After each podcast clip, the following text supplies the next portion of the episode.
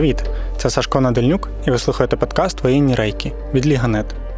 Це подкаст про вплив війни на економіку України та конкретні сфери інфраструктуру, державний бюджет, енергетику, зайнятість. Взагалі я працюю журналістом даних. Тобто я люблю вишукувати цікаві історії в даних і за допомогою графіки та цифр розповідати про те, що відбувається навколо. Це вже другий епізод цього подкасту. У першому випуску я розказував про втрати економіки через війну та потенційному плану відновлення України. Загалом я не спеціалізуюсь на конкретній сфері, а радше намагаюся розібратись у різних темах.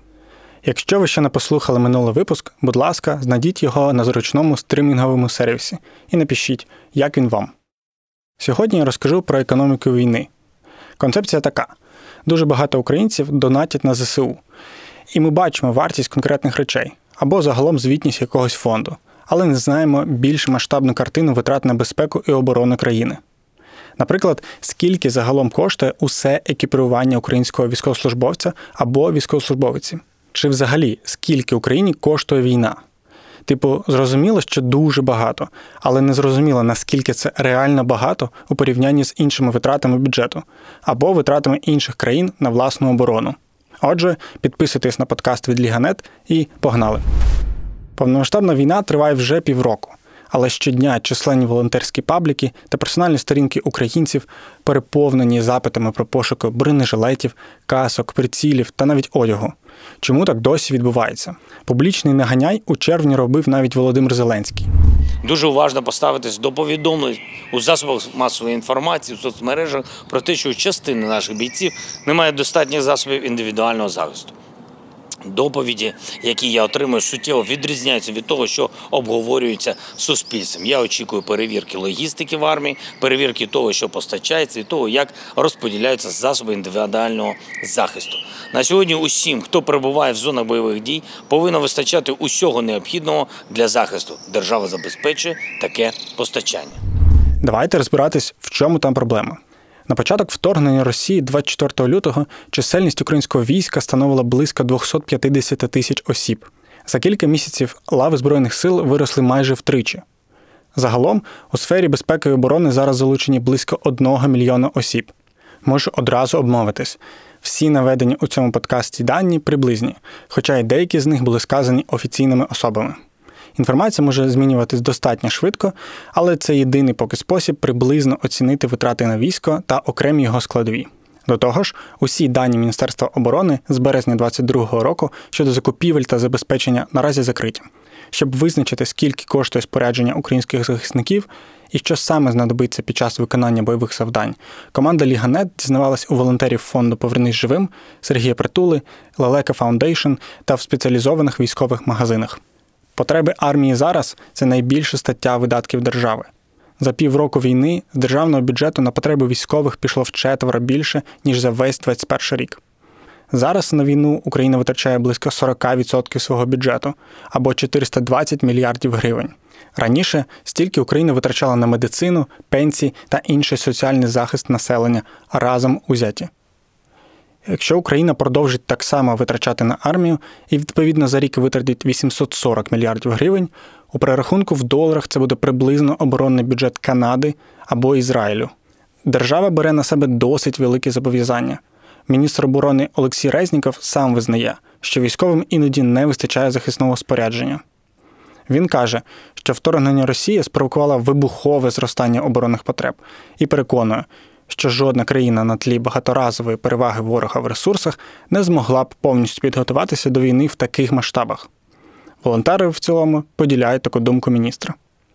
Після 24 лютого держава залучила кілька українських виробників засобів індивідуального захисту, які роблять сотні тисяч шоломів і бронежилетів. Майже сотні виробників одягу отримали контракти на 18 мільярдів гривень. Але цього все одно не вистачає, тому що чисельність армії зросла втричі, а речі на війні регулярно втрачаються або знищуються. Тому потрібна додаткова допомога волонтерів та інших країн. До того ж, держава не така швидка та мобільна у своїх рішеннях, закупівлях, логістиці. Тому волонтери умовно підставляють плече там, де держава ще не набрала обертів у поставках, або де потрібно дуже швидко закрити потребу. А тепер про ціни на екіпірування солдата. Тільки одяг, куди входить шапка, термобілизна, комплект польової форми, берці та рукавички, коштує 227 доларів. Ціни можуть різнитися залежно від бренду та якості. Також потрібні бронежилет, каска, аптечка, спальник та рюкзак, без яких складно обійтись на війні. Це все коштує ще майже 1300 доларів. Якщо додати до цього ще кілька важливих речей, наприклад, тактичні навушники, окуляри, наколінники і весь необхідний комплект для одного бійця обійдеться сумарно у майже 1900 доларів. Тобто повноцінно одягнути одного бійця коштує 2000 доларів. Погодьтесь, сума немала. За такими підрахунками, тільки вдягнути військових державі коштує 1,3 мільярди доларів. Раніше стільки держава витрачала, наприклад, на зарплати усіх чиновників. І це ми ще не порахували витрати на зброю та на інше допоміжне обладнання, як, наприклад, рації. На щастя, для бюджету кожному бійцю ЗСУ не потрібні приціли, дрони, тепловізори та інше дороге обладнання. Зазвичай вистачає по кілька одиниць на взвод, це десь 10-20 людей. Військових потрібно не лише вдягнути, а й ще й платити їм зарплату. Вона складається з двох частин: безпосередня зарплата, вона залежить від посади, звання та вислуги. Друга частина доходу військового це додаткова грошова винагорода. З 1 березня уряд збільшив зарплати військовослужбовців та компенсації сім'ям загиблих. Для військовослужбовців, безпосередньо не залучених до ведення бойових дій, крім строковиків, нараховується додаткова винагорода 30 тисяч гривень або приблизно 1 тисяча на день. Для воїнів, які беруть участь у боях, додаткова винагорода визначається з розрахунку 100 тисяч гривень на місяць або приблизно 3 тисячі на день. Такі бонуси враховуються по днях, а тому її розмір за підсумками місяця різний, залежно від бойових завдань. Прем'єр-міністр України Денис Шмигаль нещодавно сказав, що на зарплати військовим Україна витратила майже 290 мільярдів гривень за цей рік. Це два бюджети Міністерства оборони за 2020 рік. Якщо військовослужбовець потрапив у полон, його рідні можуть отримувати виплати замість нього. Також окремі винагороди передбачені за знищену ворожу техніку. Найменше в Міноборони оцінюють військову автомобільну техніку 12 тисяч гривень, а найбільше дають за знищення кораблів. В залежності від типу дають від 100 тисяч до 250. Якщо перерахувати усі втрати Росії в техніці, українські військові мали отримати сумарно десь 470 мільйонів гривень. Рідні військових, які загинули під час участі в бойових діях, можуть отримати одноразову грошову допомогу у розмірі 15 мільйонів гривень. Її поділять порівно між усіма отримувачами. Нещодавно Валерій Залужний вперше назвав втрати Україні у війні майже 9 тисяч військових. Якщо ви дослухали до цього місця, вітаю! Ви тепер, як мінімум, диванні експерти з витрат на війну. Шукайте подкаст Воєнні рейки на стримінгових сервісах, залишайте свої коментарі та запитання. Долучайтесь до спільноти друзів Ліганет та підтримуйте якісну журналістику.